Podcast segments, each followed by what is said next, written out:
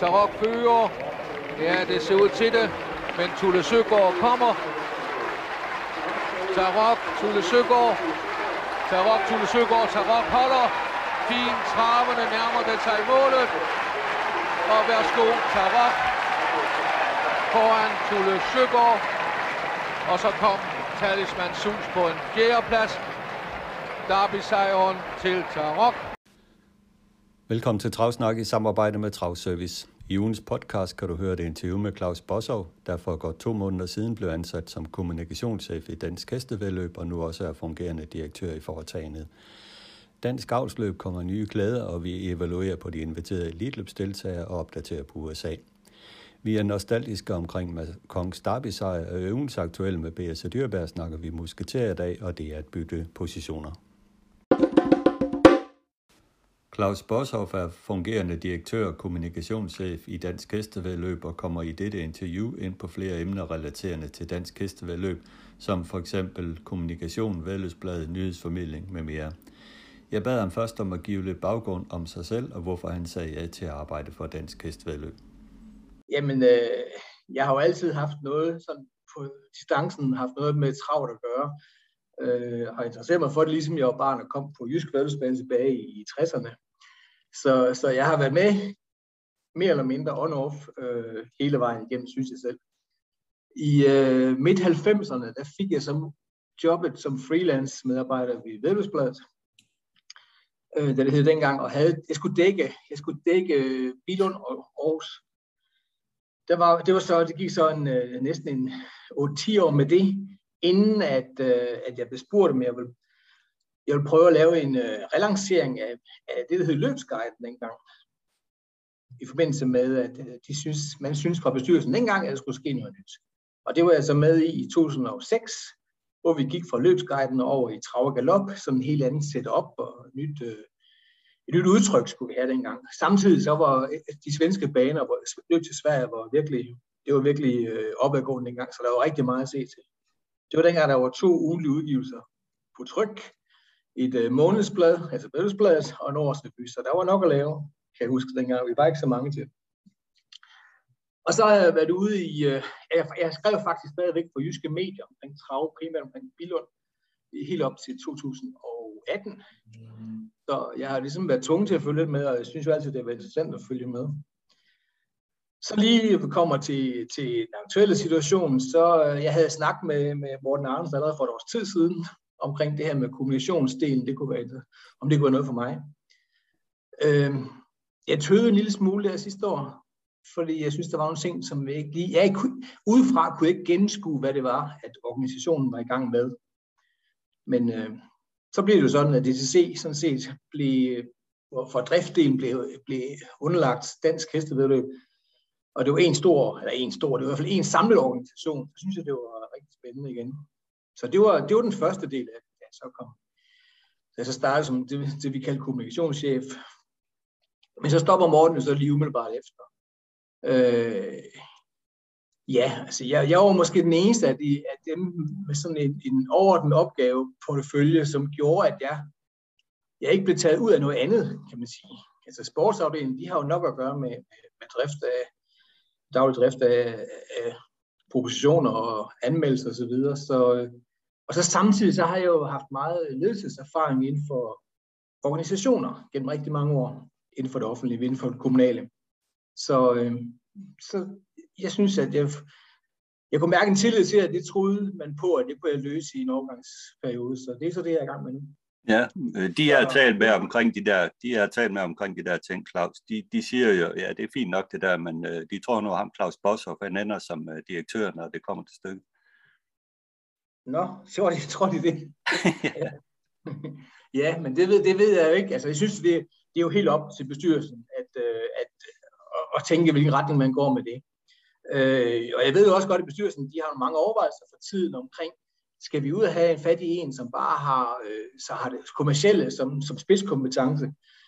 Øh, og det tror jeg ikke, det er ikke mig. Øh, det er ikke på den måde, jeg, jeg, jeg kan fungere som direktør. Øh, eller skal den kommercielle medarbejder, skråstrejs kommercielle chef, på en eller anden måde være en del af en ledelsesgruppe, hvor også de andre ledere indgår, øh, Uwe Bredal og, som administrationschef og sekretærchef, og så René som, øh, som sportschef. Der, der er mange overvejelser i gang, men jeg synes også, det er vigtigt, at vi nu får, eller bestyrelsen nu får valgt den rigtige løsning. Så, øh, så jeg er ansat som kommissionschef og midlertidig øh, konstitueret direktør, så nu må vi se, hvad så fremtiden byder på. Hvilken øh, kasket trykker hårdest i øjeblikket? Jamen, øh, de tror, jeg, kan, jeg kan sige, at øh, selvfølgelig er der flest opgaver i forbindelse med øh, at være konstitueret direktør. Der er rigtig mange opgaver. Det, jeg vil sige, det er super spændende. Der er ingen hverdag, som ligner hinanden, og der er ikke noget, jeg kan forudse, når jeg møder ind om morgenen, hvad, hvad, hvad hverdagen eller den kommende dag den bringer. Men, øh, men samtidig så har jeg også en lille dårlig samvittighed over, at det, som jeg var ansat til, det alligevel ikke har den, får den prioritet, som en havde ønsket. Ikke også? Så, så vi er jo faktisk kun to øh, kommunikationsmedarbejdere, der skal løse den samlede opgave, suppleret af vores freelancer. Og, og vi er jo ikke helt i mål med at få det øh, sat i systemet endnu. Det må vi jo acceptere. Okay. Samtidig, samtidig så venter vi lige på en kommunikationsstrategi, nej undskyld, en, øh, en overordnet strategi fra bestyrelsen, hvor i kommunikationsdelen jo også fylder noget. Så, så lige nu, der er det, jeg vil ikke sige, at det er slet ikke overlevelse, for jeg synes, vi udvikler samtidig med, at vi, vi arbejder. Men, øh, men vi, er ikke, vi er ikke fuldt på plads endnu, kan vi ikke sige det sådan.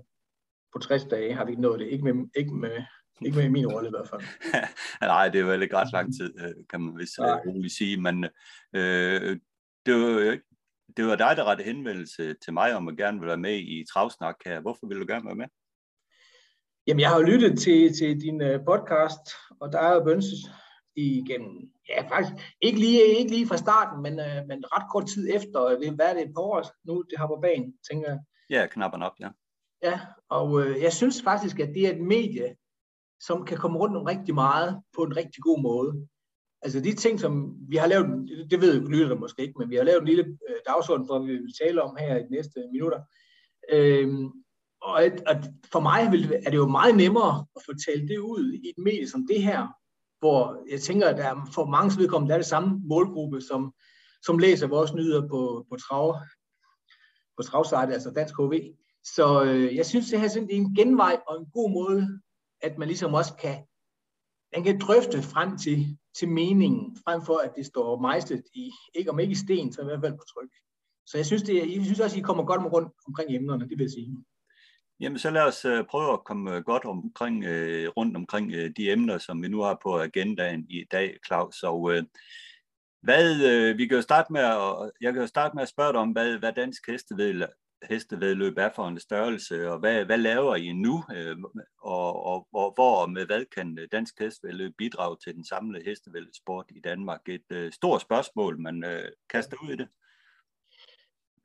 Altså, i og med, at jeg nu er tiltrådt øh, i dansk hestevedløb. Det er jo klart, det er jo mange år siden, jeg har været en del af organisationen på den her måde. Så spørger min omgangskreds jo, hvad, hvad er dansk hestevedløb? De ved, de ved jo nok, de fleste af dem, at jeg har, har skrevet om hestesport tidligere, men hvad er dansk hestevedløb? Og så, øh, så jeg har fundet ud af efterhånden, at den, den, en måde, man kan beskrive det på, det er at sige, at dansk hestevedløb er for hestesporten, som DBU er for fodbold. Altså det er den samlende organisation, som skal sikre, at ikke kampene bliver afviklet, men løbene bliver afviklet. Vi skal understøtte banernes mulighed for at, at afvikle løbene. Vi har nogle regelsæt, vi har nogle, nogle regler, før hestene kommer til start. Vi har anmeldelser, vi har en forpligtelse i forhold til øh, bogholderi, vi har en forpligtelse i forhold til øh, kommunikationen, og også med markedsføring. Så vi er en, en masse, vi har en masse funktioner, helt vildt mange funktioner, i forhold til, at vi er faktisk ikke ret mange. Og så ved jeg godt, at man tænker, ja, men øh, de skal vel også spare, ligesom andre skal spare. Og det er da rigtigt, men jeg tænker, der er ikke nogen, der keder sig i dansk hestevedløb som organisation i hvert fald. Vi har rigtig mange ting at se. Så det... jeg ved ikke, om det er svar nok, men jeg vil gerne uddybe, hvis det er noget, du mere om.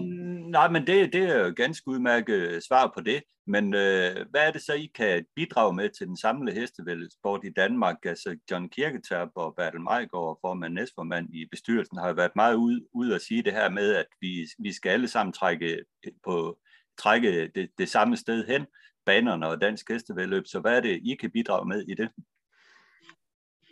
For det første, så, har vi, så skal vi sikre, det som jeg starter med at sige, vi skal sikre, at der er mulighed for at afvikle hestevedløb i Danmark. Vi, øh, vi er også afhængige af, nu har vi indgået en aftale med Sverige sidste år, eller omkring årsskiftet, hvor vi sådan set forpligter os til at afvikle, jeg tror det er 235 eller 39 løbsdage om året. Det er en del af vores, det er en del af vores indtægtskilde. Så allerede der har vi jo en forpligtelse. Og der har vi jo, så har vi jo vores sportssikkerhed, som, som vi jo alle sammen kender, tænker jeg, hvor man øh, faktisk udskriver løbende, man tager jo anmeldelser, og man stiller løbende op. Ikke? Det er jo sådan set fundamentet for, at vi kan få sporten til at fungere. Så har vi også, øh, altså, så understøtter vi også i forhold til borgholderiet øh, med fakturering af træner og baner, for at sikre, at den del bliver samlet, og dermed også gøres, gøres billigere for, for, for dem, som er en del af det. Øhm, ja, hvad, så, hvad gør vi mere? Vi, øh, vi, vi har også et par marketingsmedarbejdere, som måske lidt mere konkret har den daglige, eller i hvert fald ugenlige kontakt med banerne, for at sikre, at de kan skabe den gode oplevelse derude. For det er jo ligesom det, der er forskellen fra tidligere, det er, at, øh, at vi, vi skal hjælpe baner med at tjene penge og gøre den til gode oplevelser, mens, eller under løbsafviklingen, mens, og så skal vi så samtidig sikre, at der er betingelserne for, at vi godt kan skabe løbende, er hos os. Ikke? Ja, og det er vel også øh, en del af den her Sverige-aftale, at SIBA, der er med ind over, der, der har Dansk Hest vel, vel også en øh, stor aktie i. En kæmpe stor aktie. Altså vi, vi har jo halvanden, halvanden medarbejder, som for tiden næsten ikke beskæftiger sig med andet end SIBA. Øh, vi mangler tre, det der hedder workshops, i forbindelse med en rapport, som blev lavet, er været lavet over de sidste tre kvarte år. Der har alle baner haft besøg af, af vores øh, SIBE-medarbejdere og også vores svenske pangdang, de fleste af dem. Karin hed hun. Øhm, og vi er så ved at lave workshops, fordi nu skal vi til at, lave de her og prioritere de investeringer, der skal til, for at, at, at, at, at vi kan leve op til vores aftale. Det er det, det, er det springende punkt. Øh, og man kan sige, det ja, sikkerhed, altså sikkerhed for, for de aktive, sikkerhed for hestene og sikkerhed for tilskuerne. Det er jo ligesom hovedelementerne i SIBA. Derefter kommer så med doping, og, øh, og der kommer noget med, øh, øh ja, så er vi helt nede i, øh, i banebelysning også, og mål, målfotokamera osv. osv.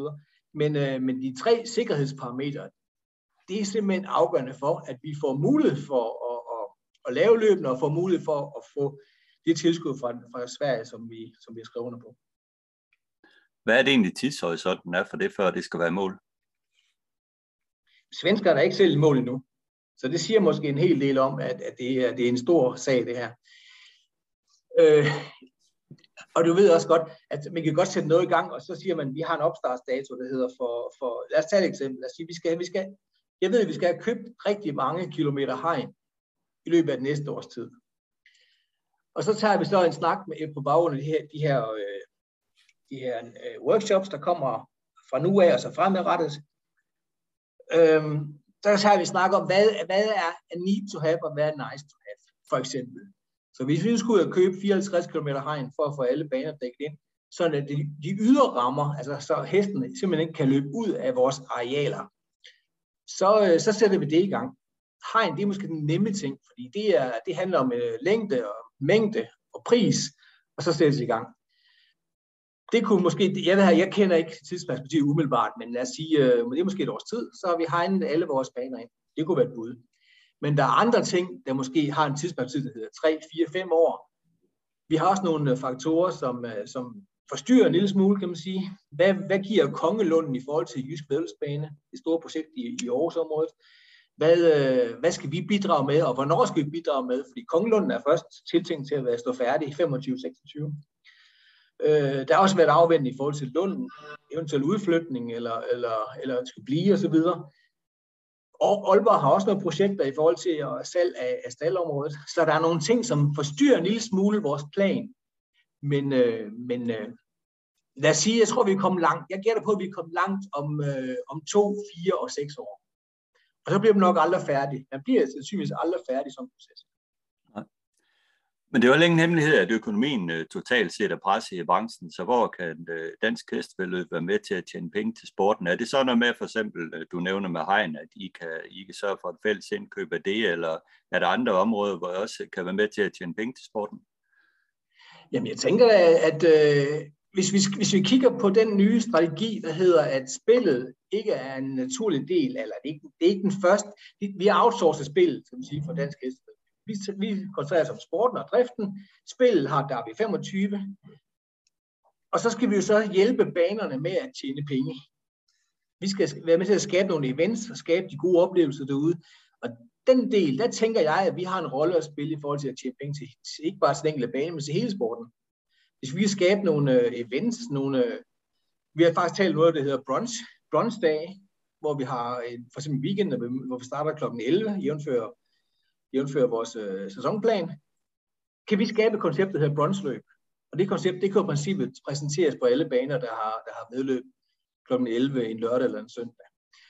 Øh, altså, vi vil gerne, vi jo flere penge, vi skaber til for eksempel banerne. På sigt kan det jo også sammen med SIBA gøre, at vores driftstilskud til banerne kan sættes ned. Og så når driftstilskuddet på sigt skal sættes ned, så bliver der flere, flere penge til nogle andre ting. Så det handler om at gå ind der, hvor der er mulighed for at skabe noget, noget kapital, og så bruge det til det, vi egentlig gerne vil bruge det til i den sidste ende. Ja. Giver det mening?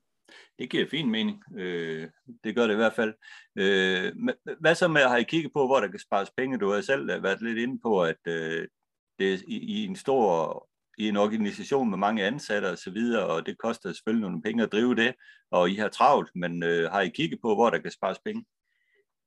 I forbindelse med, at DCC overgår til at være en del af dansk hestevedløb, der har vi jo for eksempel sat os, sat os det mål, at der skal spares i hvert fald én stilling.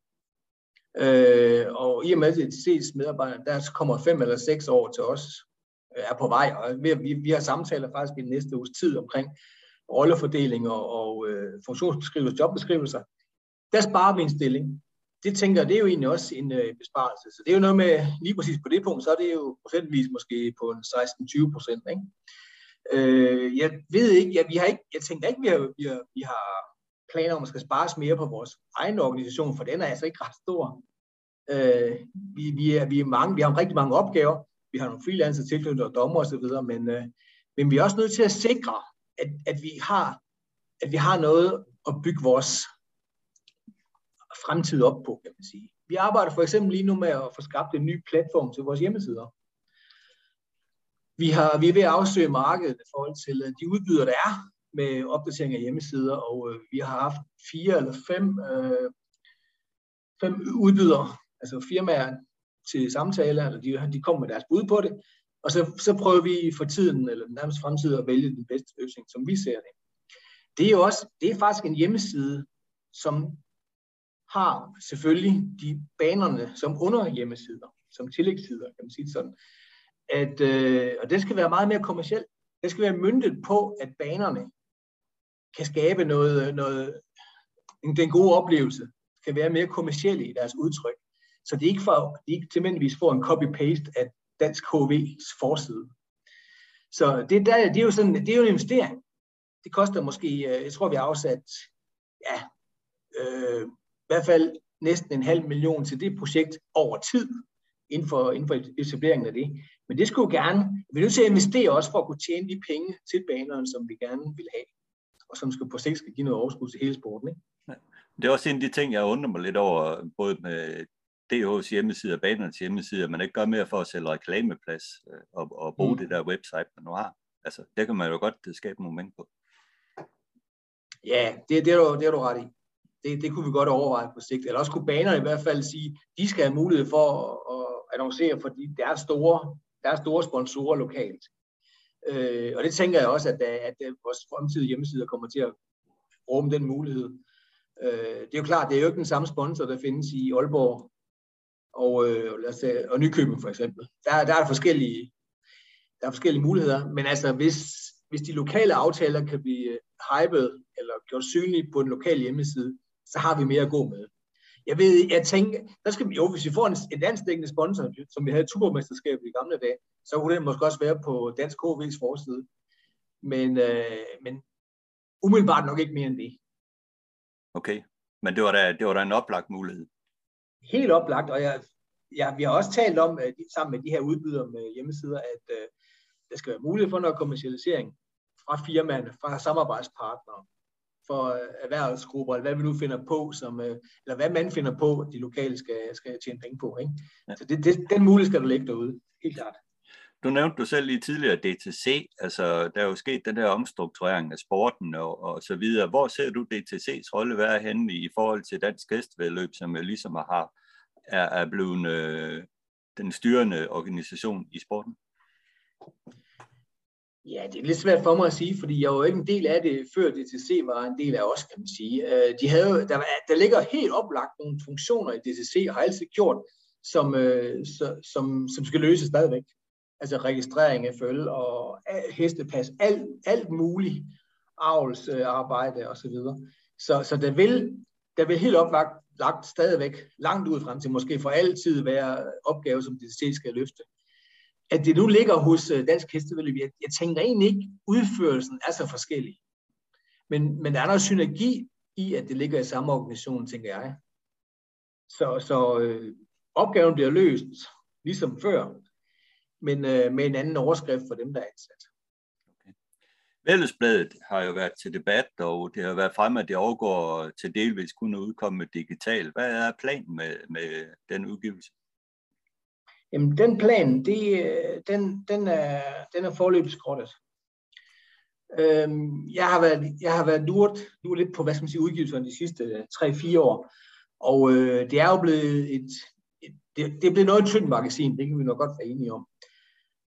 Jeg har besluttet sammen med, øh, sammen med de nærmeste hos os, at øh, Vædelsbladet fremadrettet udkommer to gange om året, plus årsrevyen.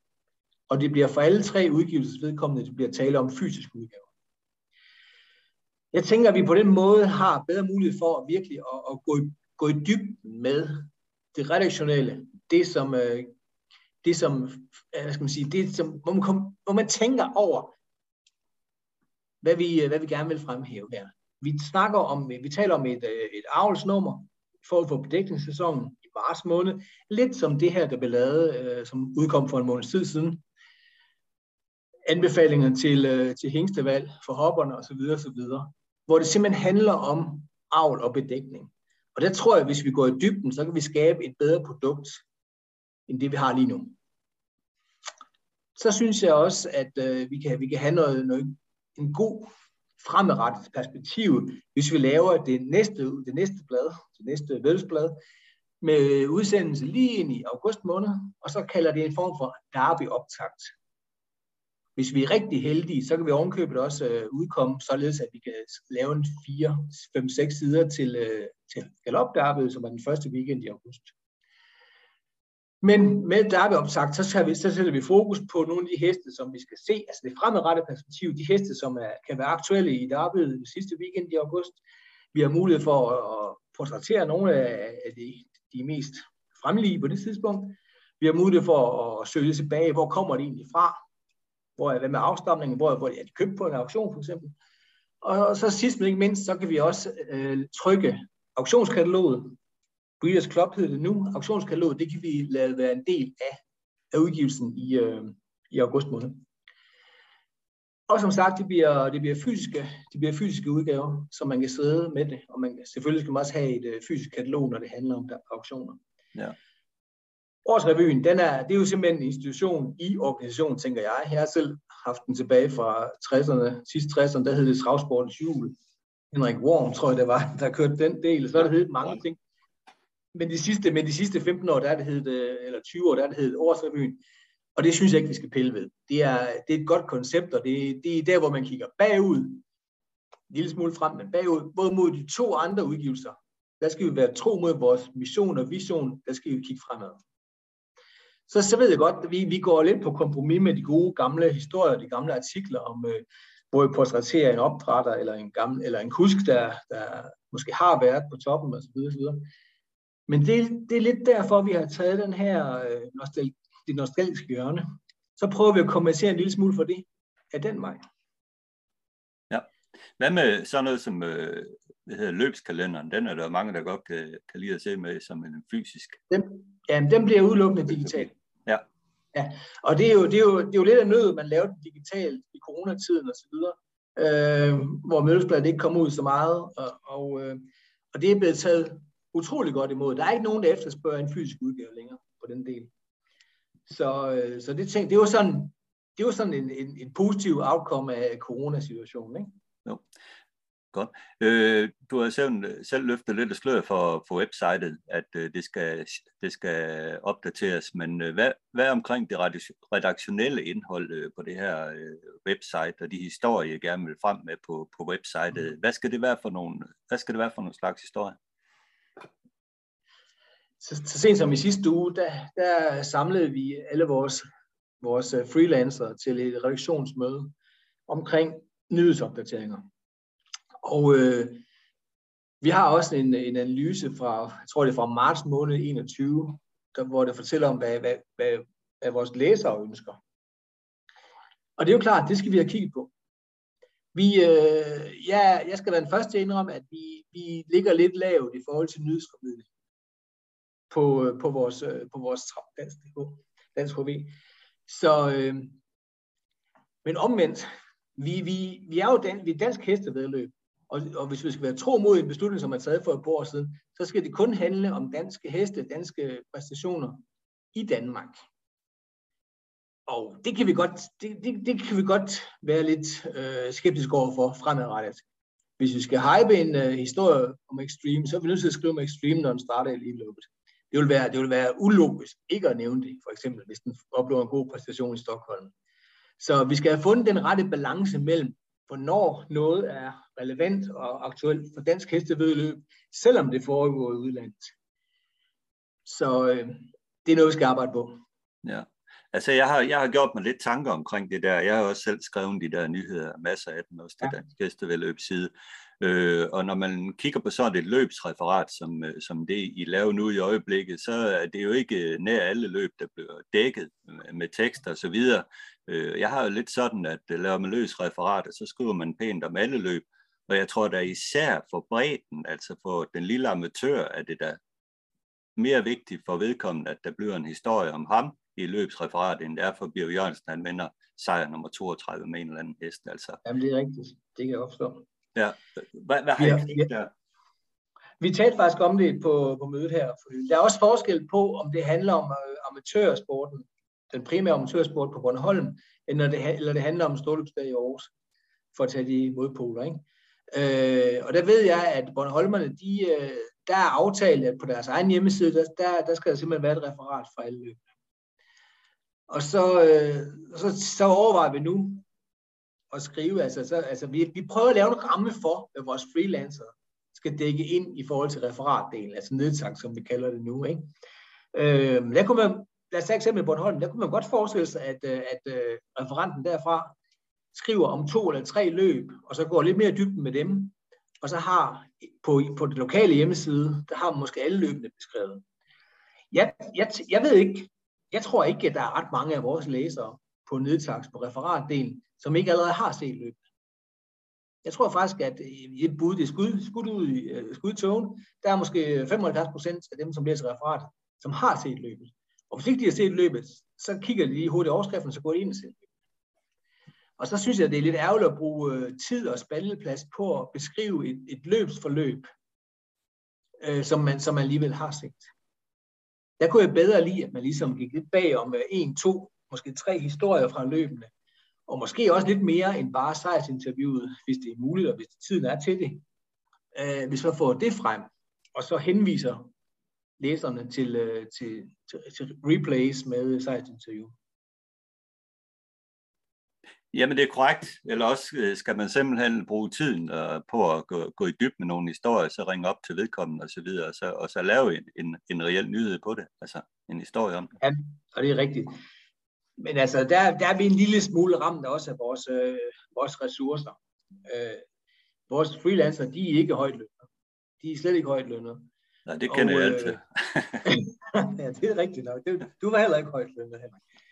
Nej, og øh, altså, hvis man, skal bruge, hvis man skal bruge fem timer en søndag eftermiddag på at se løbende live, finde ud af, hvad der sker mellem løbene, det, det er også vigtigt. Der, kan man tage, der er flere eksempler på, at der sker nogle ting mellem løbene, som man faktisk ikke observerer, hvis man kun ser det hjemmefra.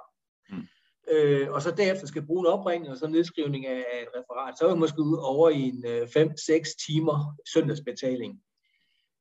den, den tak, som man får ude i samfundet for det, den kan vi ikke honorere. Så, så det, det hænger lidt sammen med det også. Ikke? Hvordan er det med baneprogrammerne, som I producerer for banerne? Har I haft kig på dem? Vi har ikke taget beslutning om noget, men vi har kigget på det også, fordi at vi ved, at nogle baner synes, at udgiften til, til, til deres eget lokale program, den kan være relativt høj i forhold til, i forhold til dem, der læser det. Øhm, vi, vi har, der er jo sådan en udgift for, for banen, uanset om der er 5, 10 eller 15 løb, og uanset om det er storløbsdag eller det er en øh, mandag. Ikke? Så, øh, men vi har, også, vi har også talt om, at de lokale programmer, som jo, hvad er de, hvad er de 15 år på banen, cirka 15-20 år, tror jeg. Nej, det har de ikke. 15 år, lad os sige det sådan. De lokale programmer, de har jo også et formål i forhold til de gæster, der kommer på banen. Altså jeg synes det, og der er også med annoncering, det vi talte om før, at gøre det kommercielt. Vi kan jo ikke annoncere vi der ved 25 programmet, hvis det handler om lokale forhold. Der ved 25 programmet er et er, er rigtig, rigtig fint supplement, synes jeg, personligt synes jeg, til baneprogrammet. Og det, hvis vi skal gøre det til en, en, en, en total oplevelse at gå til trav eller galop, så er vi nødt til at have sådan nogle ting med. Og ved nye kunder, det, vi er ude efter nye kunder, det er vi enige om. Vi, øh, vi gamle vi bliver jo hængende indtil vi ikke kan hænge mere. Men de nye kunder, de skal jo have en ny oplevelse. Og jeg tror ikke på, en ny kunde med et Derby 25-program med øh, seks løbsdage, hvor de fem foregår i Sverige, kan overhovedet finde rundt i, hvad det er. Det er jo, det vedkommende få, vi miste interessen for det skrevne i løbet af ingen tid. Det er min vurdering. Derfor tænker jeg, at hvis med lokale, lokale nyheder, lokale øh, informationer, øh, løbende stillet op på en overskuelig måde, og så med mulighed for lokale annonceringer, der tror jeg, det er vejen frem, eller ikke vejen frem. Det er noget, vi skal beholde, det er helt overbevist. Okay. Lad os gå videre, Claus. Øh, udsendelsen af diverse pressemeddelelser og nyhedsbreve har, der været, øh, har været af skiftende karakter, både fra Dansk Hestvedløb og DTC. Vil det være sådan mere fokus på at få en fælles struktur for udsendelsen af disse, så, øh, så, det, så det ligesom bliver mere ensartet og sendt ud til alle medier? Ja, vi har ikke taget beslutning om det endnu. Øh, jeg ved godt, Morten har brugt det til at gå på øh, YouTube og fortælle noget den vej, altså linket fra, fra vores egen hjemmeside. Vi skal have fundet ud af, hvordan vi, vi formidler. Det er helt rigtigt. Øh, umiddelbart, der tænker jeg, at, at formidlingen fra, fra os til banerne, den er lidt mere vigtig, end den er ud til hele, hele samfundet, kan man sige. Ikke? Så vi skal finde balancen af, hvornår vi, øh, hvornår vi har noget internt, som vi vil informere vores baner om, vores nye tiltag osv., og, og hvad der så er behov for at komme ud i den brede offentlighed. Der er jo forskellige nyheds, øh, niveauer, kan man sige. Men det er klart, vi skal, jeg vil lade være med til at gøre alt for, at vi kan komme bredere ud. Og det, det handler også igen om at få, få fortalt historien om, øh, om, vores, om vores sport. Og dem, der er en, dem, dem vi kan kalde interessenter i sporten. Ja. Men, men øh, lige præcis formen og indhold og så videre, det har vi ikke, det har vi ikke kommet til endnu. Men du kender, der, der er behov for en opdatering her? Jamen, jeg synes, der er en behov for en opdatering. Jeg synes altid, der er behov for opdateringer, og, og, og jo mest mulig kommunikation altid. Det, øh, det, det har vi ikke været gode nok her til, og det er andre steder, vi heller, man heller ikke er gode nok til. Øh, men jeg synes også, jeg vil også godt indflette noget andet i den her sammenhæng. Jeg synes også, at vi skal arbejde med vores kultur i vores sport. Jeg tænker, der er nogle, der er, samtidig synes jeg godt, at tonen kan være lidt hård, og man leder måske mere efter, efter fejlene øh, på bekostning af det, som faktisk går meget godt. Og øh, det synes jeg, jeg, jeg, jeg tænker, at vi kan arbejde alle sammen på den, på den linje. Og der kan vi jo starte med dansk hestevedløb, for det der, vi sidder. Der kan vi jo starte med at have den gode dialog og det konstruktive tilgang til hinanden. Ja. Men der er jo en ting, der din forgænger, forgænger på direktørposten, Morten Arnesen, er jo mere eller mindre usynlig i sin kommunikation, og det, det er jo ikke bare noget, jeg siger, det er noget, som, som alle faktisk siger. Han arbejder mest på det indre linje. Hvad skal vi egentlig forvente af dig her? Ja, det kan godt tænke, at jeg kommer til at være lidt mere på de ydre linjer, uden at, uden at forholde mig til, hvordan Morten han prioriterer sin tid. Øh, jeg er også lidt mere inde i sporten fra starten af, end Morten har været, og det giver måske også bedre mulighed for at komme, komme lidt ud i den brede, på det brede spektrum. Ikke også? Øh, så det, det, der kan vi nok forvente en lille smule mere men, øh, men Morten havde sine prioriteringer, og han fik skabt nogle rigtig fine ting i forhold til øh, for eksempel Ticketmaster og øh, Share Horse og sådan noget. Så, så, øh, så jeg, jeg vil sige, at jeg kan, jeg kan arbejde videre på det, Morten har skabt, og så, så tror jeg på, at det bliver lidt mere, lidt mere øh, udadvendt kommunikation. Det kan jeg godt, det kan jeg godt sige, uden at, uden jeg tror, at Morten han sparker mig over benet næste gang vi mødes. det er orden. Men, men, men noget andet vigtigt, det er jo det her med at arbejde for at få de gode historier ud over rampen. Så historier for eksempel Extreme, Gita Nørby, Kasper Fode, Ponysporten osv. kommer ud til en bredere del af befolkningen. Øh, vi har jo set et glimrende eksempel i dag, onsdag, hvor vi optager, hvor en historie fra Fyns Vældesbane, hvor en hest øh, løber ud af staldområdet og torpederer en bil, øh, kommer på Ekstrabladets tophistorie på deres webmedie ved nytårstid, ja, Sten Juhl øh, blev syg, som vi alle ved, og det røg ud på Ritzau og så mm. videre. Det er ligesom om, at der er jo en tendens til, at det, det er den slags historie, som bliver snappet op øh, ja. ud af, på, på aviserne og så videre, mens, mens de her gode historier, som vi gerne vil have frem om, at for eksempel Extreme øh, er udtaget til et af verdens største travløb, øh, det er blevet fuldstændig forbigået. Så, så hvordan øh, kan I arbejde for at få de her historier ud af rampen? Ja, vi må starte fra bunden, han har sagt, fordi der, vi må se i øjnene, at, at vi travsport og galopsport, eller hestesport generelt, vi er ikke særlig, vi er ikke særlig øh, synlige i mediebilledet, for at sige stort set ikke. Dengang Extreme blev udtaget eller inviteret til et lille der, der sendte vi noget, en gratis artikel ud via, via Ritzau. Vi skrev direkte til alle sportsreaktioner på større aviser, i, øh, direkte med en gratis artikel og et af Bert Seegers fine billeder. Der var ingen, som i ingen, der havde taget det med i deres trykte udgave. Ingen engang deres, øh, deres elektroniske udgave. Øh, der var jo Bornholmerne, der, de har, Extreme er delvis Bornholms eller relationen der til i hvert fald. De, de, de skrev om det, men de skriver virkelig også meget Bornholm. Om, om det er jo lokalt, det er jo, jo. Ja, det er rigtigt. Det er også Skive har også øh, tilsvarende op hos jer. Men, øh, vi prøvede virkelig at, at gøre det her til en, uh, den er fuldstændig let tilgængelig. Tag den, hvis I vil have den. Og som jeg siger, der var ingen respons. Vi, øh, vi, vi går nu her med tanken om at købe tre måneders øh, fri presse med presseadgang via Ritzau for at teste det her. Vi har Extreme, vi har, øh, ja, hvad der nu sker her op til de øh, stålsæsonen osv. Og det er ikke så dyrt. Det er ikke, det er ikke en kæmpe investering at prøve det af. Men øh, vi skal nok forvente, at der ikke er den store, der ikke er den store øh, mod, modtagergejst der, det vil jeg sige. Nej. Og vi kan også se øjnene, nu, nu er jeg selv Jyllandsposten øh, abonnent. I Jyllandsposten til daglig, der er der halvanden side af sport. I weekenden måske to, måske to og en halv. Og der konkurrerer vi med, med fodbold, med Superliga, med international fodbold, med, med tennis, med cykling og med håndbold der er jo aldrig andet end det. Måske at hvis bakken bærer sig noget en kvartfinale i, i uh, basketball. Der er ikke andet. Alle de mindre sportsgrene, de bliver ikke nævnt med et ord. Men her er det jo så, så nok, at man skal skifte spor, Claus, og så tænke på, at man måske skal vælge andre medier end lige sporten at satse på. Altså Gita Nørby øh, er jo flink til at komme på lunden, og hendes øh, øh navnehest, øh, Gita Nørby, starter. Altså, komme ud med sådan en historie. For den del i ponysporten er der jo en masse gode historier at fortælle om øh, børn og unge ja. på travskole og så videre, som, som, øh, som øh, finder stor øh, fornøjelse i det. Altså på, nogle, på, på travbaner, der er ansat øh, folk i flexjob, som, øh, som, ikke kan arbejde, som, som ikke kan arbejde andre steder, men passer godt ind i, i, i det her. Altså komme ud i nogle andre steder end lige i sporten. Det er fuldstændig rigtigt.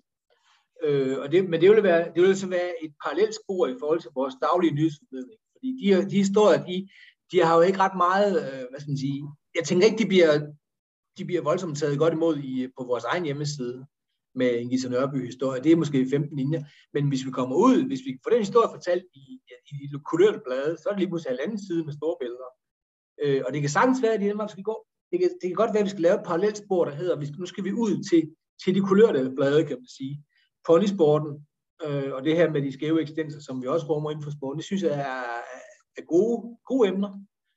Så, øh, men vi, vi står, som sagt, foran at skal lave en form for kommunikationsplan eller strategi, som også handler om at få bredt sporten ud selvfølgelig. Øh, pony, unge, pony og ungdom, det, det ligger lige til højre ben. Vi er nødt til at rekruttere vores, øh, vores fremtidige udøvere af den vej. Så øh, du har ret, men vi er ikke, vi er ikke kommet til en, en færdig defineret strategi. Nej, øh, og netop med det der med ponysporten og travskolerne, det er jo måske det allervigtigste aktiv i, i sporten, ikke? og en stor del af årsagen til, at vi modtager midler fra staten kulturstøtte. Ja. I, I lancerede det her idé med et åbent hus og uddeling af billetter på hestemessen i Herning, og det er jo rigtig fint, men øh, jeg oplevede jo også, øh, da jeg undersøgte lidt, at bolden ikke kom helt over stregen i forhold til for eksempel fælles kommunikation på banernes websider, og jeg fik også en tilbagemelding om manglende støtten til at komme ud i medierne med budskabet fra, fra, pony, fra, fra ponyfolket. Mm. Øh, er det noget, jeg kigger på, hvordan man virkelig kan give det et øh, større boost og hjælpe dem øh, bedre, øh, pony, ponysporten og travskoler? Jamen altså, i forhold til, i forhold til øh, åben hus arrangementet, det var, det var faktisk en rigtig god oplevelse, stort set alle steder. Og øh, hvis vi så spoler længere tilbage, så blev der uddelt en masse materiale til heste ryttermæsten i Herning øh, fire uger før. Så timingen var faktisk rigtig fin. Tre uger før var det vist. Vi, øh, vi skal være bedre til at spore om de der invitationer, vi afleverer på heste ryttermæssen, hvor mange af dem, der bliver brugt i forhold til et åbent husarrangement det, det har vi talt om at, i forhold til evalueringen af hest og derude. Øh, men det er, det er i hvert fald et vindue, som jeg tænker, vi skal, vi skal forfølge. Altså hest- og ryttermessen, det ligger altså lidt uden for hestesporten. Jeg stod selv deroppe med lørdag eftermiddag, øh, og jeg tror, jeg havde, jeg havde måske 15 samtaler med, med, med folk, som lige skulle ind og prøve den her robot galophest. Hvor, og de, de, jo alle sammen, de kommer stort set alle sammen fra ridesporten. Øh, spring eller dressur. Og mit bud er, at 10 procent af dem, jeg talte med, de har været på en vedløbsbane, til trods for, at de har med hester at gøre i det daglige. Så, så det er i hvert fald en vej at gå. Men det var, det var rigtig mange af de unge, unge ryttere fra, på den messe, som var interesseret i vores ting, og øh, lige hen og snuse til traver og så, så den videoskærm, der kørte der og så Så, øh, så, så det er helt oplagt, at vi skal gøre endnu mere for ponysporten og travskolen. Okay. Der er, der er også skole, der er i gang med at lave nogle skoleprojekter, altså med, med kommunale skoler, hvor ponysporten og travskolerne kan være en del af, af deres bud, udbud. Ja. Så jeg er meget enig. Øh, det skal vi have dyrket noget mere. Også fordi det, det øh, retfærdiggør også, at vi stadigvæk kan få nogle kulturmidler. Det er helt enig i. Lige præcis. Lige præcis. Share Horse, Share Horse blev lanceret her for, for, godt, for et godt stykke tid siden, og til at starte med var det jo, var det jo tænkt som projekt, hvor der skulle være et par, kons, et par konsulenter ansat til at tage rundt til firmaer og så videre, og, og præsentere ideen og så videre. Og, og selve, det har jo potentiale til at blive stort aktivt på sporten, men det kræver jo også, at der bliver arbejdet meget med konceptet. Øh, hvordan ser du på Share Horse og dets øh, fremtid? Jeg tænker, at Share Horse, det er kommet for at blive. Øh, vi er nødt til stadigvæk at have den vare på hylden, der hedder, at vi kan prøve, vi kan stå for det, for det praktiske i forhold til en, en andelshest. Helt oplagt. Jeg ved jo også godt, at der, vi, bruger, vi bruger meget tid på det. Ja, det ligger beslag på i hvert fald mere end en halv stilling for tiden, fordi der er konceptet hele tiden bliver udviklet. Der er nogle ting, man ikke har taget højde for fra starten af. Vi har de her øh, øh, tillægsapps, som, som kan være lidt svære at håndtere. Og øh, det handler også om, hvor gearet man er til, til en digital platform, i forhold til dem, der, der køber anpart eller går sammen om en hest. Ikke? Men, men øh, det skal, der er brugt så meget tid på det, at vi er, nød, vi er nødt til at kigge videre i den retning. Vi skal stadigvæk have det at arbejde med share horse til at være en del af vores tilbud. Helt oplagt. Vi skal stadigvæk sikre, at der kommer flere aktive inden for sporten. Nu tager vi share horse, det, det fineste eksempel, det er jo det her med, med Grumbas Kini lige nu, som, øh, som blomster som øh, måske endda får egen køredragt her næste gang, vi, vi, vi ser den. Det er jo allerede, ah, det er i morgen, det når den nok ikke. Men øh, næste start igen, så, så er planen om, at den har en share horse køredragt. Så, øh, så share horse, det, øh, det skal vi dyrke. Og så håber vi også, at de startudfordringer, der har været, de må på et tidspunkt må de, være, må de lægge sig, sådan at det bliver det er mere tilgængeligt for alle. Ting jeg har jo selvfølgelig også været inde og kigge på det der site og kigge lidt rundt omkring, og jeg, jeg må sige, at øh, jeg synes, det, det er, for mig er det svært at finde rundt. Jeg er blevet lidt usikker på det hele, øh, hvordan jeg egentlig får startet noget op og sådan nogle ting der. Jeg tror, I skal arbejde på, at det bliver, det bliver mere gennemskueligt. Ja, Jamen, det er jo egentlig. Men altså, vi, øh, vi, jeg ved ikke, om, jeg, om man har gabt for højt i starten, men øh, man vil i hvert fald gøre det så godt og tænke så digitalt som overhovedet muligt. Og det er også vejen frem, men, men der er måske nogle step, vi skal, vi skal tænke ind igen. Omtænke eller, eller redefinere. På en eller anden måde i hvert fald. Ikke? Men øh, ja, jeg synes stadig, det, det er stadig et super godt projekt og et, et godt produkt. Vi skal, vi skal have det til at være lidt mere alle mand, hver mands eje, så alle kan gå ind i det. Enig, altså det er jo en eminent måde at få nye mennesker ind i sporten. Det er jo den her anpartsheste tanke, både med de der øh, øh, baneheste, der er rundt omkring, og så også de her share horse projekter osv. Det er vejen frem, fordi uanset hvad, så er det jo ikke for minimands øh, pengepunkt at øh, eje en travheste i professionel træning. Det er svært. Nej. Jeg synes faktisk, din snak med Ben Svendsen i sidste uge, der var rigtig god. Hvor, hvor, hvor Svendsen havde fortalt om, at uh, hvis man har ridet heste, så, så, så går man ind i det på den måde, man tænker, at det er en hobby, som koster penge. Mm. Øh, hvor, hvor man ligesom tænker, at inden for hestesporten, eller for travsporten, der skal det helst kunne, kunne betale sig. Ikke også? Det skal ja. være det skal være en nulløsning i, i at have heste, og det kan jo ikke lade sig gøre. Det ved vi alle sammen, men, øh, men, men der synes jeg, at share horse, det, det, det minimerer jo sådan set risikoen for at tabe af penge, hvis man har flere om det. Så derfor, derfor tænker jeg, at det, det, det er oplagt at fortsætte med. Ja. Afslutningsvis, øh, hvor ser du gerne hestevæddelsporten være om øh, nogle år? Ja, men jeg tænker, at lige nu, der, ved, der, der har jeg nok også læst rundt omkring, at vi skal sikre, at vi har de driftsmidler til rådighed, også i år 26-27, når vores, øh, som det ser ud nu, vores øh, udlånsmidler bliver beskåret, eller gradvist går ud. Ikke? Så det skal selvfølgelig, altså, det er en forudsætning, at vi har de beløb til rådighed, som vi har nu. Og måske endda lidt mere, hvis nu spillet udvikler sig i en positiv retning. Jeg så også, at, øh, at det blev skrevet i dag om, øh, om det første kvartals regnskab for ATG, hvor, hvor, man, hvor de selv nævner, de svenskerne de selv nævner, at, øh, at der ved 25 har haft en meget, meget stor fremgang i Danmark. Ja. Og det er jo dejligt, at det er dem, der skriver det. Fordi det er jo dem, som understøtter os, og det er dem, som står for, for, øh, for det kommercielle i forhold til, i forhold til spil på heste i Danmark. Ikke? Ikke for at så, være negativ lige omkring den historie, men det handler jo nok om, at der ved 25's øh, fremgang er jo skabt af et, øh, at, at kannibalisering af Dantotos øh, spillekunder. Ja, ja, men dem, der tjener penge lige nu her, de er, dem, de er vores samarbejdspartnere. det er rigtigt. Jamen, jeg ved, jeg ved, altså, vi får ikke meget fra dansk, danske spil nu, vel? Nu vil jeg sige, det er dem, som understøtter vores udvikling fremadrettet. Og øh, ja, vi havde et møde med, med svenskerne lige efter, lige efter jeg tiltrådte i forhold til øh, at konfirmere aftalen. Jeg kan ikke huske, hvad de kaldte kendskabsfaktoren men det er jo et eller andet, et, et, et form, en faktor, de er beregnet på i det svenske, hvor man siger, at uh, kendskabsfaktoren i Sverige ligger på omkring 60, når det handler om hestevedløb. Der ligger den på 6 i Danmark. Mm. Ikke?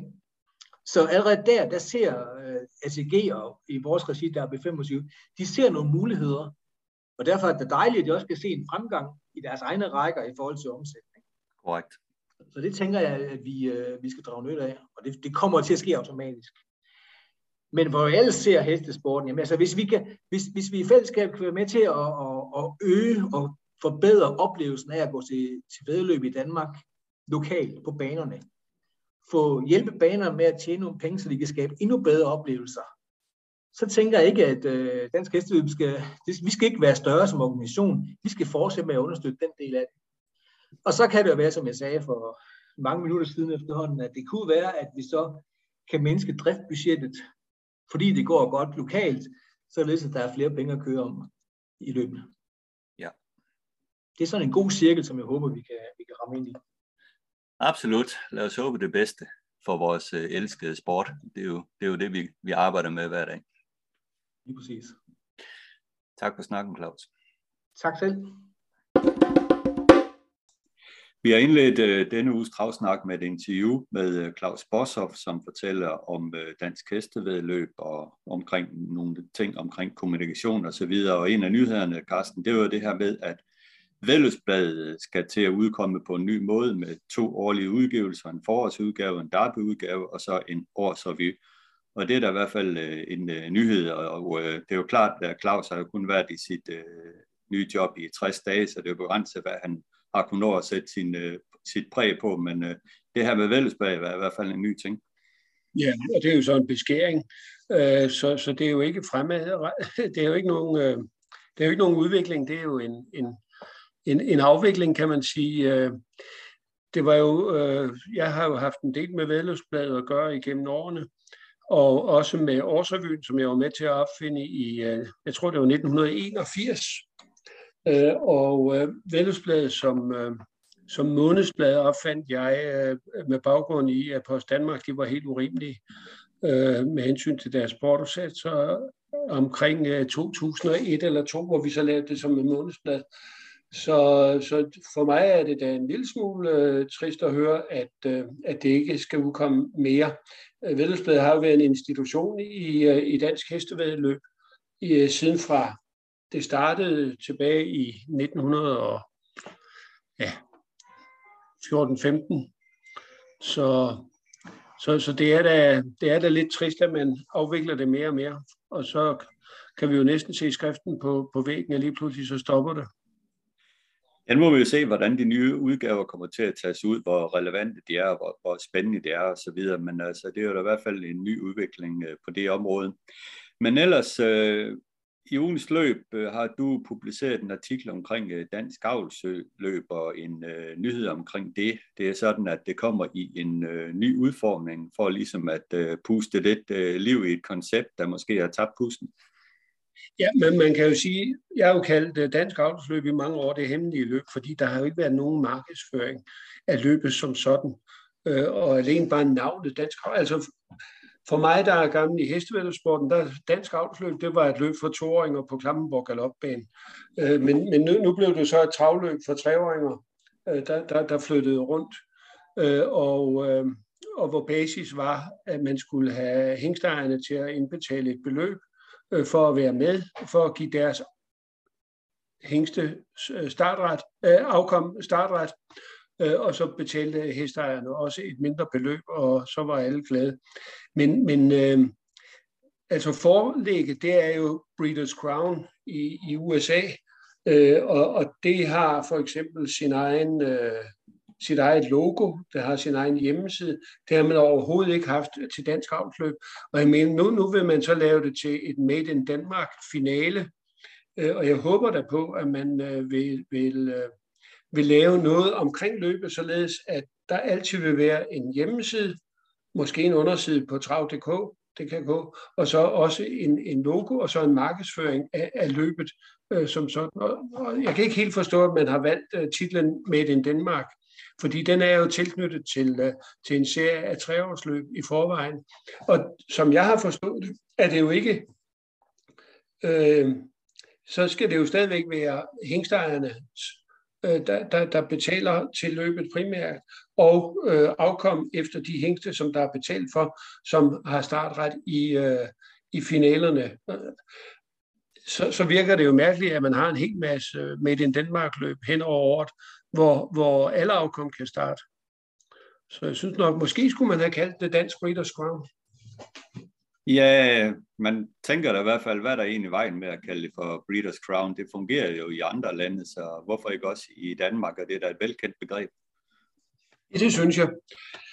Noget andet, man måske også kunne overveje, det var jo, om man ikke kunne have lavet et fælles nordisk Breeders' Crown. Altså øh, sammen med Norge, Sverige og, øh, og, og Danmark. Det har man faktisk inden for, for, for galopsporten. Øh, nu svenskernes Breeders' Crown er jo utrolig veletableret. Øh, jeg mener ikke, de, de har ikke noget i, i Norge, så, så det kunne jo godt være, at man uh, kunne finde ud af at lave noget, som uh, kunne, kunne kobles på det svenske. Øh, og så blev der rigtig mange penge at, at køre efter.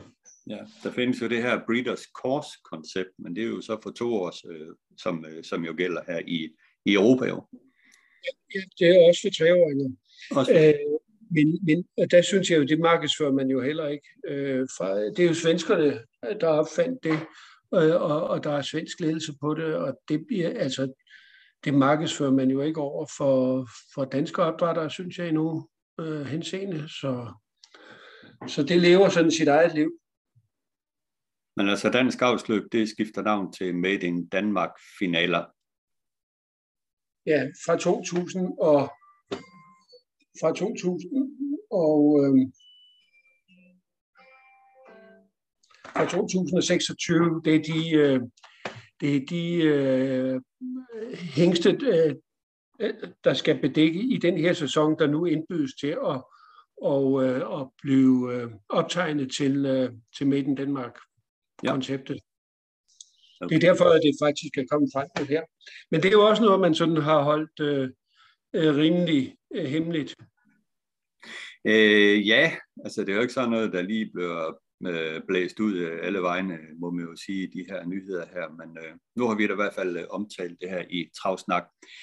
Der er også kommet nogle nye omsætningstal fra det svenske ATG, øh, hvor vi er jo en stor del i det, de ejer spilleselskabet Derby 25, og øh, selve omsætningen på hestespillet var jo faldet med 7% øh, her i, øh, var det første kvartal, var det sådan, det var? Ja, ja, i Sverige. I Sverige? Altså i Sverige, der går spil på heste tilbage, men til gengæld så tjener ATG så flere penge på, på casinodelen. Så, så de ender faktisk med et, øh, et, et, et, et nettooverskud. Øh, øh, altså den, det, der hedder nettospilindtægten. Øh, den bliver identisk med samme, øh, som den var første kvartal i, i fjor. Ja, og så noterer man så også, at der er en væsentlig fremgang for Derby 25 i deres omsætning på heste. Ja, den er jo på, øh, i hvert fald hestespillet går jo frem med 40 procent. Og, og, og, og, øh, men det er jo så udelukkende øh, spil herhjemme, i, eller det spil, som Derby 25 de, øh, de laver, og det er jo både spil til danske løb og til, til udenlandske løb. Og så tjener de jo så også penge på, på, på casinodelen, og tjener faktisk flest penge på, på casinodelen. Så, men øh, jeg tror, at vi vil se en yderligere fremgang for Derby 25 i, i det her kvartal. Men det er jo givetvis også en fremgang, der baserer sig på, at de kaber kunder fra, fra Dantuto af, men det er selvfølgelig positivt, at der ved 25 kan tilfredsstille sin, øh, sin, øh, sin ejer ATG med, at det, det går fremad. Ja, jamen der er der ingen tvivl om, at det er en kanibalisering af, af, af Dantoto, øh, som vi her øh, ser. Desværre er det jo komplet umuligt at få oplyst, hvor meget der i det hele taget spilles på heste for i Danmark. Altså der er ikke nogen, der aner, eller der er ikke nogen, der var oplyst i hvert fald, hvor, hvor stor en, en omsætning der er på, på spil på heste. Og når jeg siger det, spil på heste, så er det altså ikke kun spil på heste, hestevedløb i Danmark, men alt det spil, der foregår i Dantoto, hos Derby 25, hos Unibet, hos Bet 888 og hvad de ellers hedder, øh, og så ud af landet. Øh, det ved vi ikke, og det synes jeg er noget mærkeligt noget. Det kan man sige, og så øh, begynder vi jo at kunne høre på vandrørene nu, at øh, det nye spilselskab Jackpotbet er ved at være klar til at åbne for alvor. De er begyndt at hyre lidt folk og så videre, og øh, jeg tror ikke, det var længe før, at det åbner op med Brask og Bram, det her nye spilselskab.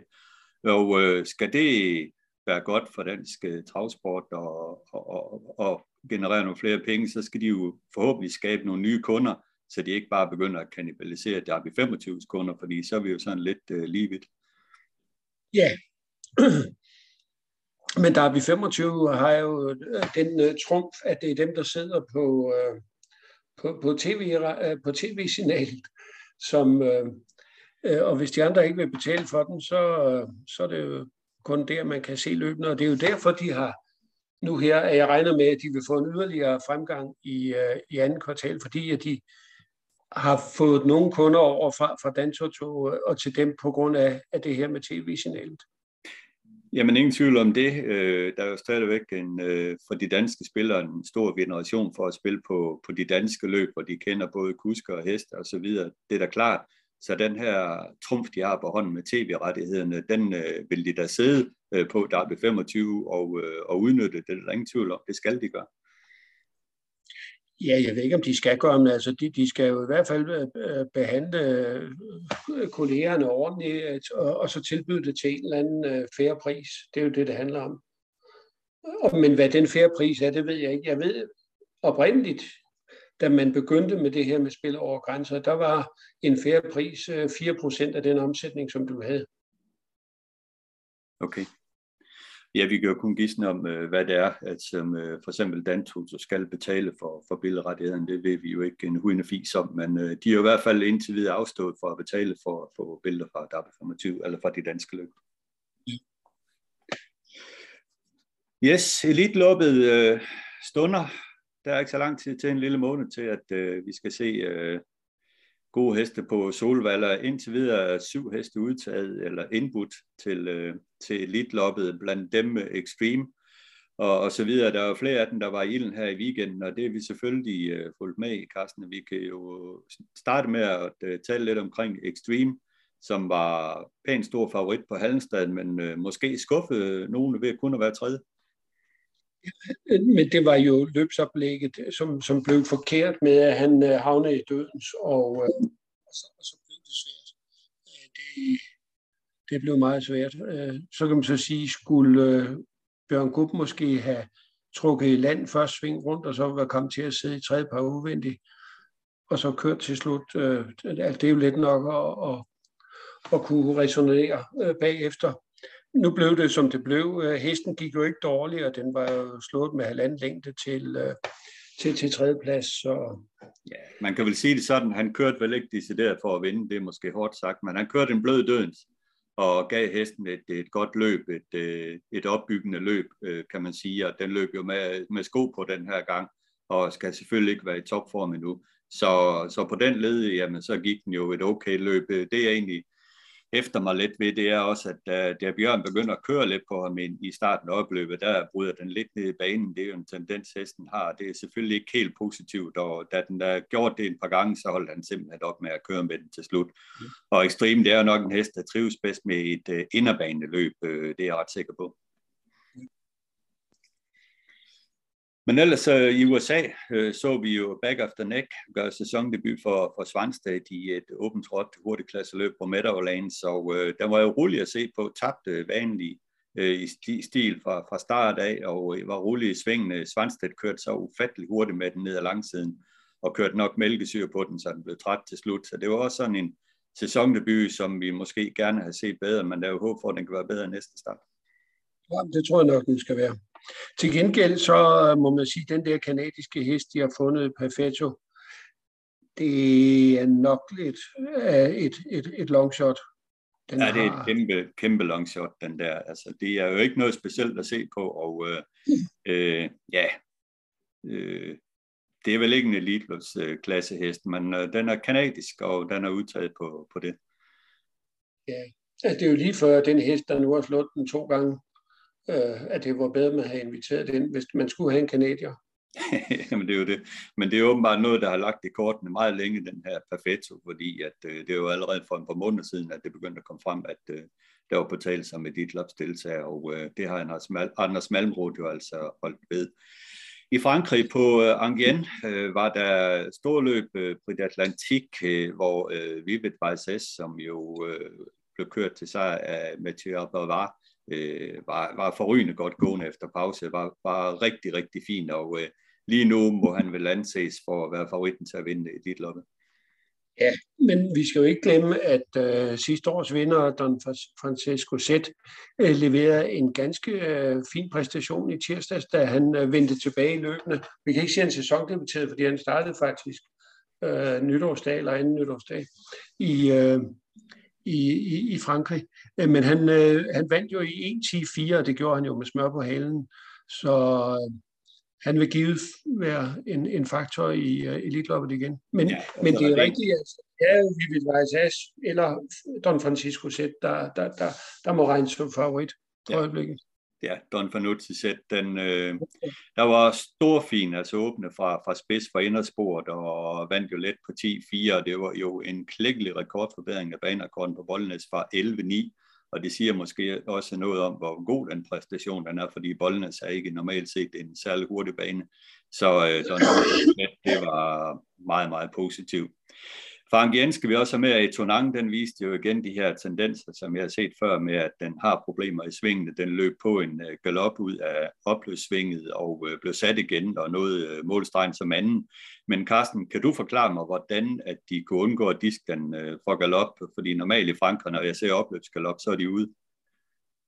Ja, men det var lige knap før galop, og, og de sagde, at den tog otte galoptrin, og i og med, at det ikke var i opløbet, så, så, så friede man den, og altså lå den beholde andenpladsen. Okay, ja, det var, det var, det var hårdfint, synes jeg. Ja. Det var det i hvert fald, men uh, Etonang styrkemæssigt, ja, fantastisk. Svingteknikmæssigt, knap så fantastisk. Så. Han kan jo både sprinte og, og, og stå distance, ikke? Ja, det er jo det. Øh, Vanessa Skrif, din øh, favorit fra sidste år øh, til øh, et litløb sejr, den er nu blevet øh, indbudt, og det sætter du vel pris på? Jamen, ja, men jeg synes bare, jeg er nok kølnet lidt, fordi den har jo temperament, øh, og øh, jeg kunne godt forestille mig, at, øh, at øh, de mange mennesker på, på Solvalla og starten bliver lige trukket lidt, og så kan den altså godt tænde ikke? Den, den, den kan jo godt finde på bare at stille sig op, og, og så ikke øh, ved noget som helst. så jeg er ikke så varm på den i år, som jeg var sidste år. Nej, men uh, Gogiador, han har i hvert fald to heste indbudt nu i Vivid Ja, det er flot. Ja. Han har jo også mange øh, stjerner i standen, det må man jo sige. Ja, og om uh, lørdagen, er det ikke lørdag, de kører Finlandia og Ajo øh, i, på Værmo. Øh, der starter han jo BPB, og øh, der er jo en øh, billet til Elitloppe til vinderen, der er BPB, øh, er vel en af favoritterne til, til at vinde Finlandia Vejo, hvor jo Taikon Hall øh, starter med fra spor 8 med Jorma Concho i, i vognen. Det er jo interessant det der. Ja, så er der Kokstejl, Frederik Bondo med som nummer to, ikke? Ja. Øh, der, de kører øh, søndag eftermiddag på, på, på Værmo. Ja. Øh, men øh, samtidig, der har, nej, det er nu i den næste uge igen, Øh, kan du huske Benny... Øh, ben, ben, nej. På øh, i fjor havde øh, Ben Gurion Jet. Ja. Den vandt i 1.18.8. Nej, 1.088 ja. øh, på, på, på, på, ja. på Åberdagen i fjor. Ja, jeg den, husker øh, også fra Copenhagen opdagen. Fantastisk. Ja, Øh, men de der 1088 på Åberdagen, der er den ikke sådan helt kommet sig over. Nej. Øh, men, men nu er den på vej tilbage og skal starte næste søndag i, øh, i Napoli. Og det kunne da godt være, at det også øh, kunne blive en hest, øh, som, som trænger sig på. Ja, men det er jo det. Men altså, jeg, jeg, jeg tænker da ikke, at Gugiador kan få flere end to med. Det ville da være mærkeligt handler det ikke om at få lavet det bedste felt? ja, det er rigtigt. Men den der Bengorian Jet, ja, det var helt magisk der i, ja, det, det var helt imponerende. Øh, sidste år, men øh, faldt jo helt ud af stilen, må vi også sige, efter de der hårde løb, den fik. Så var det jo også lidt mærkeligt, at de, de valgte at starte den i Åby Store Pris over 3100 meter øh, ja. 14 dage efter. Ikke? Altså, det, var, det var nok ikke så klogt. Nej, det var det ikke. Men ellers på Ørebro er der gulddivisioner. Her er der Europa debut for Beats i Frode Rammers uh, øh, træning. Har desværre fået nummer 8, men øh, uh, blev spændende i hvert fald at følge, uh, hvor den står henne, men det er en elitlopshest. Jeg tror faktisk, det kan være en fordel for den. Den er jo meget speciel. Uh, og, og den begyndte jo allerførst rigtig at flække vind, da den fik uh, hobbles på i USA, og vi må ikke køre med hobbles her i Danmark. Uh, nu øh, fra spor 8, der kan han sådan køre lidt lige ud og, og, og måske få hesten travet ind, inden han sådan rigtig kører fremad. Så det, blev, det er en meget interessant debut. Ja, det skal jeg love for. Ellers så lidt øh, tilbageblik fra Meadowlands, som vi talte om i sidste uge. Så var Kasper Fod her jo ilden fredag aften på Meadowlands med to heste, men det gik jo absolut ikke øh, efter forventning. Øh, jeg skrev lidt med Kasper om det, og han skrev tilbage til mig, at det på Søstervejen, den fejlede simpelthen af friskhed. Den så vi jo faktisk aldrig ind i billedet. Den var væk med galop øh, langt inden start. Og Sermon øh, varmede rigtig godt op, men var bedrøvelig i løbet, og det kunne man jo også tydeligt se, hvor den var halvt i opløbet og, og faldt tilbage. Så det er ikke andet at komme op på hesten igen for, for Kasper med de der to køreheste, han har. Og så var der jo ellers nogle af de her øh, qualifiers øh, lørdag på Meadowlands. Der var masser af dem, hvor der var mange spændende heste til det start. Øh, der var Jiggy Jog S og J.A.B., to øh, toårshopper, som nu var tilbage i som treårshopper og så strålende ud og øh, de blev meget spændende at følge, men der var også en Tempol, han var min favorit, som var, som var helt væk, travet rigtig dårligt og øh, slog sig på knæene, var meldingen for stallen Classic Hill, løb ud i en mærkelig galop, og øh, Periculum gik dog ganske udmærket. Så det var sådan lidt op og ned med de her qualifiers med de der øh, tre års, øh, som vi glæder os til at se. Men ellers på lørdag, der er der nye masser af qualifiers på, på Meadowlands, og her er der gensyn med Venerable, som jo var den øh, store, store kanon sidste år blandt toåringerne. Den er hoppet efter Wallner, som er ude i en qualifier. Og det ser ud som om, at øh, de her øh, treårshopper i år i USA bliver meget, meget spændende at følge. De er virker lige til at være hovedet højere end øh, hængsten, i hvert fald øh, indtil videre. Ja, det har vi jo set lidt eksempler på her de senere år, at, øh, at hopperne faktisk har været bedre end hængstene.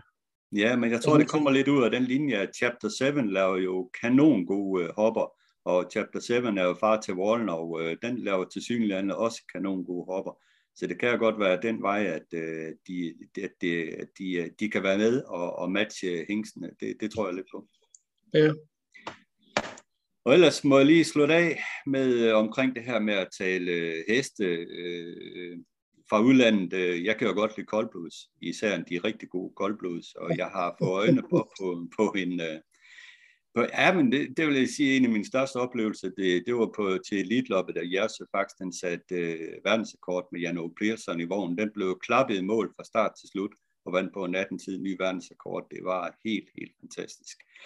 Men nu er der kommet en ny kanon frem fra Jan Olof Persson. Jan Olof Persson, de, øh, måske er der nogen af jer, kan huske Landem Silje, som jo var en fantastisk uh, koldblodshoppe, uh, træner en lille amatør.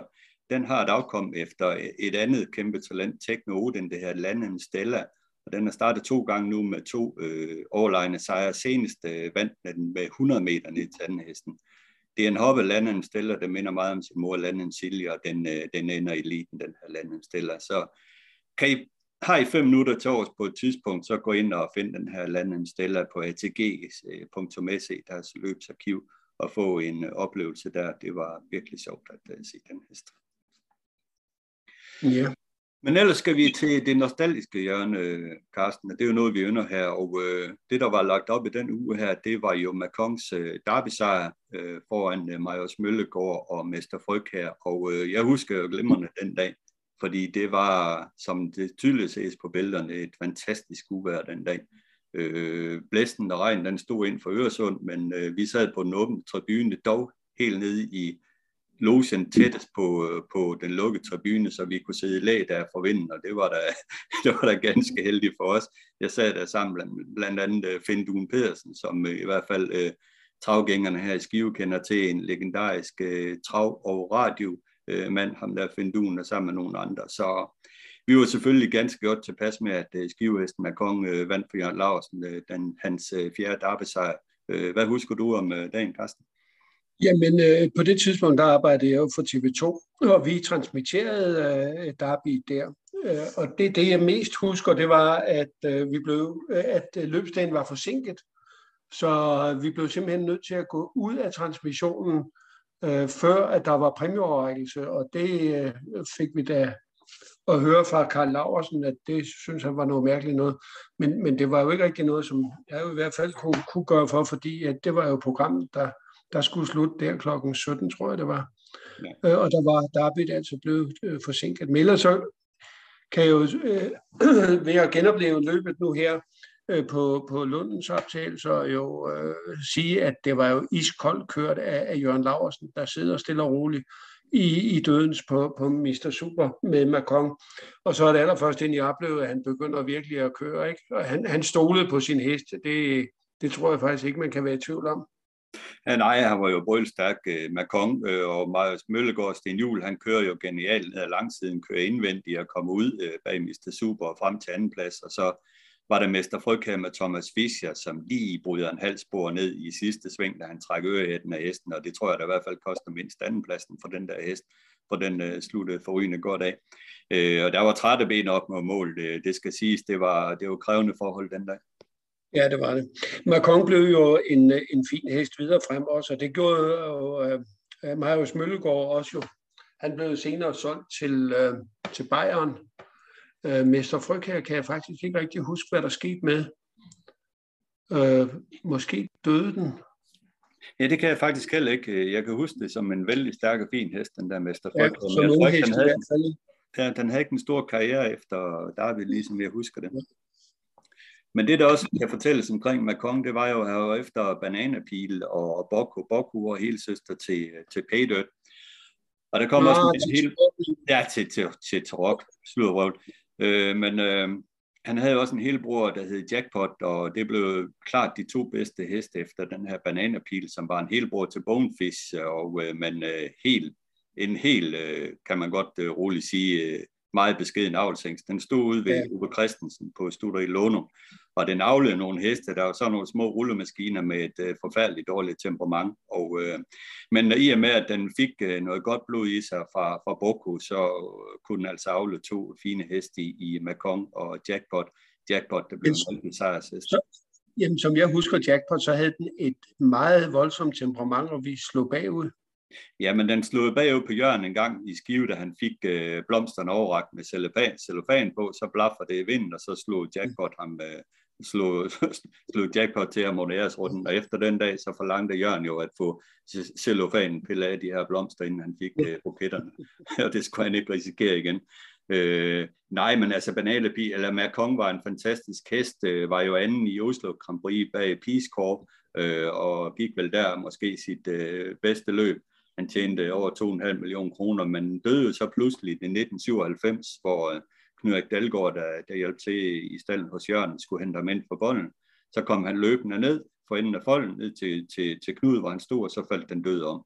Og det blev mm. endeligt uh, for Macron, der fik sit uh, bedste afkom i Turbotruk og Tøjton. Så, så sådan var, var historien om den her Macron, der i øvrigt også var en provins, provinsmesterskabet med Jørgens søn Jens Larsen i Solken på Nykøbing Falster Trav. Ja, det kan jeg huske. Ja. Så, men igen et øh, fedt gensyn her med det nostalgiske hjørne, og øh, som øh, Claus Borsop, øh, jeg talte med ham om, øh, de bliver ved med at komme de her nostalgiske gensyn. Det glæder vi os til. Men det var snakken for i dag, Carsten. Øh, ben Svendsen og jeg tager en uh, snak om uh, musketærdagen uh, og uh, hvad der er omkring denne, og så den her episode, der var i Aalborg sidste løbsdag, hvor en ung amatørkus kom til at fortælle sig i et uh, vinderinterview. Tak for snakken, Nette Carsten. Så tak.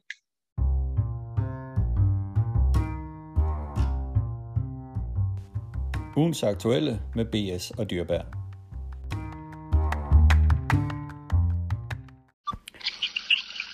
Ben Svendsen undertegnet er stor klar til øh, søndagens øh, musketærløb på Skive Trav, en af de store begivenheder på hjemmebanen, men øh, da vi jo øh, slog startlisterne op øh, her tidligere på ugen, øh, jeg blev der i hvert fald en anelse skuffet, vil jeg sige, over at øh, felterne ikke var fyldt, og jeg synes, der, var, der manglede en hel masse øh, af de gode heste her fra Danmark. Hvad synes du?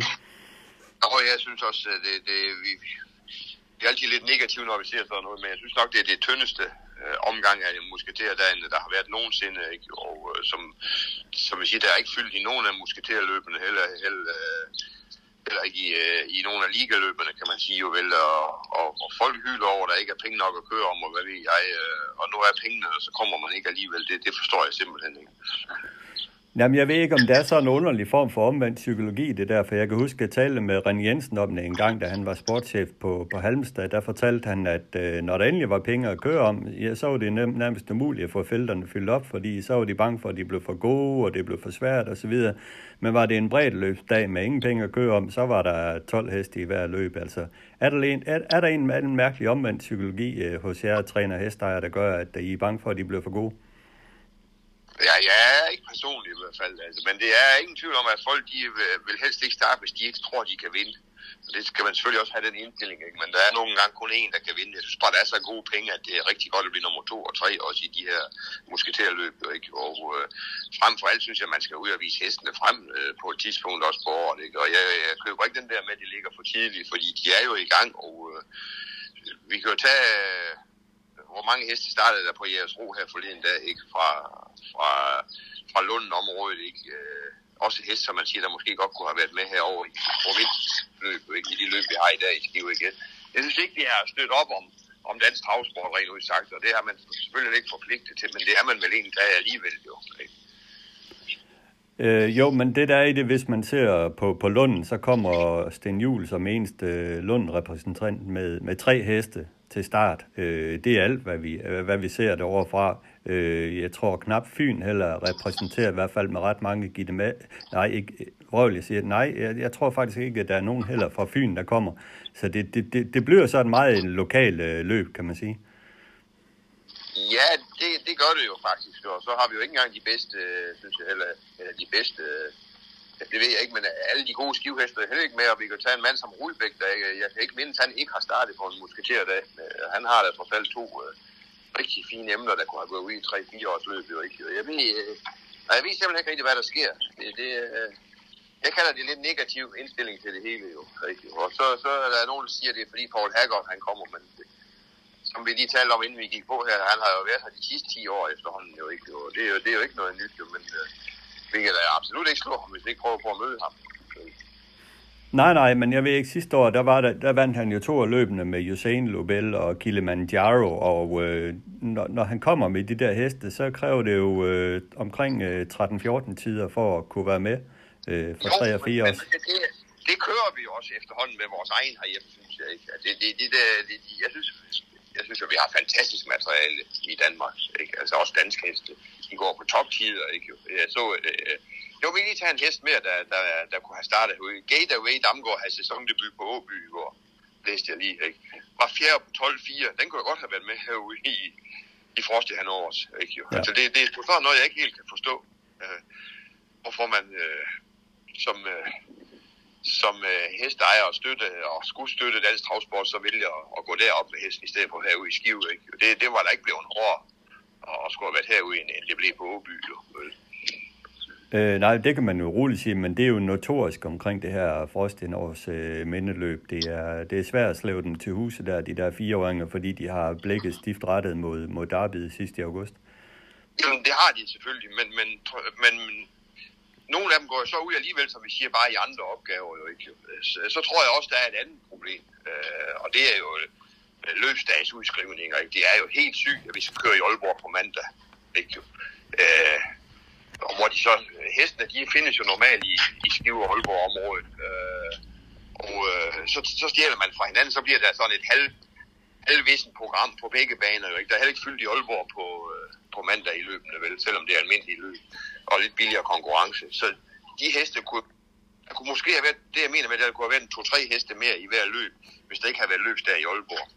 Vi kørte i går i Aarhus, der køres i dag på Lunden, ikke? Altså, det ligger lidt for tæt, synes jeg lige pludselig, når man skal prøve at lave en, en stor løbsdag på skiver, så, vi, øh, så er det ikke fordi det er skive, jeg mener, så var det også førhen, når der var sprintermester i biler, så skulle man også have nogle andre løbsdage tæt på, og det har vi ikke materiale nok til i Danmark jo. Nej, en anden ting kunne man jo også øh, gøre, det var jo at lave ligefinaler på, på sådan en dag, for ligesom at øh, løfte det hele, for det kunne jo trække nogle, øh, generelt nogle flere øh, trænere til, til arrangementet. Ja, det kunne det jo, men det er jo lige ved, at ligafinaler, de, de ligner samtidig, øh, hvad hedder det, løbende, ikke? Fordi der, der kommer jo stadigvæk ikke nok rundt fra. Det er jo Aalborg Skive, der, der, der trækkes på hele tiden, og det der hestene står selvfølgelig ikke, men ej, jeg kan simpelthen ikke forstå, at de ikke kan støtte op om det fra, fra de øvrige baner med nogle af deres gode heste. Det, det fatter jeg ikke. Nej. En anden ting, der har været omtalt, det er jo det, at øh, der ikke er montelløb hverken på Musketerdagen eller Copenhagen Cup-dagen. Og øh, det synes jeg jo personligt er, er sundt, fordi at øh, nogle af de bedste løb mange gange, det er jo de her Monteløb, fordi vi jo her i Danmark har nogle af Europas bedste øh, monterrytter øh, til, til rådighed. Så de der løb, øh, dem savner jeg på, på programmet. Det gør jo i hvert fald monterrytterne også, og, ikke? og som du selv siger, så har vi øh, øh gode rytter, men vi, jeg synes ikke, at vi, vi har været bange for at starte vores gode hest i det, når der, når der er løb til dem. Men der har man jo valgt at fokusere. Jeg har spurgt om, hvorfor jo, de ikke er med, og det er, fordi man, kører, man rider det her Fast Riders Cup på nogle andre løbsdage, og så er det der, man laver de gode monterløb. Det er undskyldning for, at de ikke er her på storløbsdagene, men øh, det, har, det har brydet programmet i hvert fald herude på søndag har været et tilløb med, med, med 12-14 heste i, for det er der ingen tvivl om, der kan samles hver gang, der er gode penge. Ja. Men Bent, øh, nu har vi også prøvet at finde hårdt i suppen her, godt og grundigt på musketerdagen. Hvad så er det positive ved, ved dagen? Øh, for det er jo trods alt, der er masser af gode løb. Ja, det positive er jo, at det er øh, storløbssæsonen skydes jo i gang i Danmark, jo ikke, i musketer igen, og det har den jo gjort ved eneste år. Så mangler nogen, så er der også omvendt nogle rimelig gode heste med i nogle af løbene, ikke? Og så, så, så nævner vi lige hurtigt Flagerdost, og så Paul Haggards fine heste, ikke? Der kommer Get a Wish øh, i fireårsløbet, ikke? Øh, Knud Mønster har hans øh, gode treåring ude, ikke? Så da, de er der jo også jo, ikke? Og dem glæder vi os alle dage til at se, jo. Ja, og så E-Type Cash i hurtigklassen, som øh, skal vise, om den kan være med i Copenhagen Cup, synes jeg det også er spændende.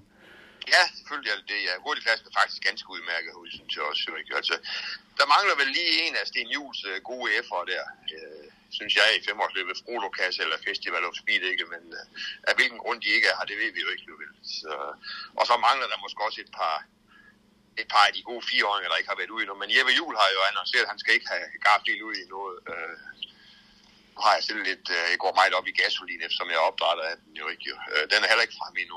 Der, der kunne godt have været lidt flere af de der jo. Ikke, jo. Men Ja. uh, der, der er andre gode bider også, og det skal nok blive en ganske udmærket løbsdag. Det har det blevet indtil nu hver eneste gang. Jo. Men den er bare lidt for tynd, Ja, hvis men, at de der i løbet. ja, men det, det er rigtigt nok. Men heldigvis så ser det ud som om, at det bliver godt vejr, så man kan stå ud med, en- med en god pølse og en kold fadøl og, og nyde løbende. Men det ser i hvert fald ud til, at der bliver tørvejr, så, så skal det nok gå det hele jo ikke. Så vi, vi glæder os altid til den løb, og den plejer at være god, og det tror jeg også, den bliver i år, når det, når det er slut. Ja. Vi springer lige emne til i mandagens løb i Aalborg, hvor det jo var en episode i sidste løb, hvor Oliver Kristoffersen øh, kom jo til at, øh, kan man sige, fortale sig i sejrsinterviewet, i og med at han fortalte, at ham og JB havde, havde aftalt en bytter i rundt i Volden, og øh, det var også det, de gjorde i løbet.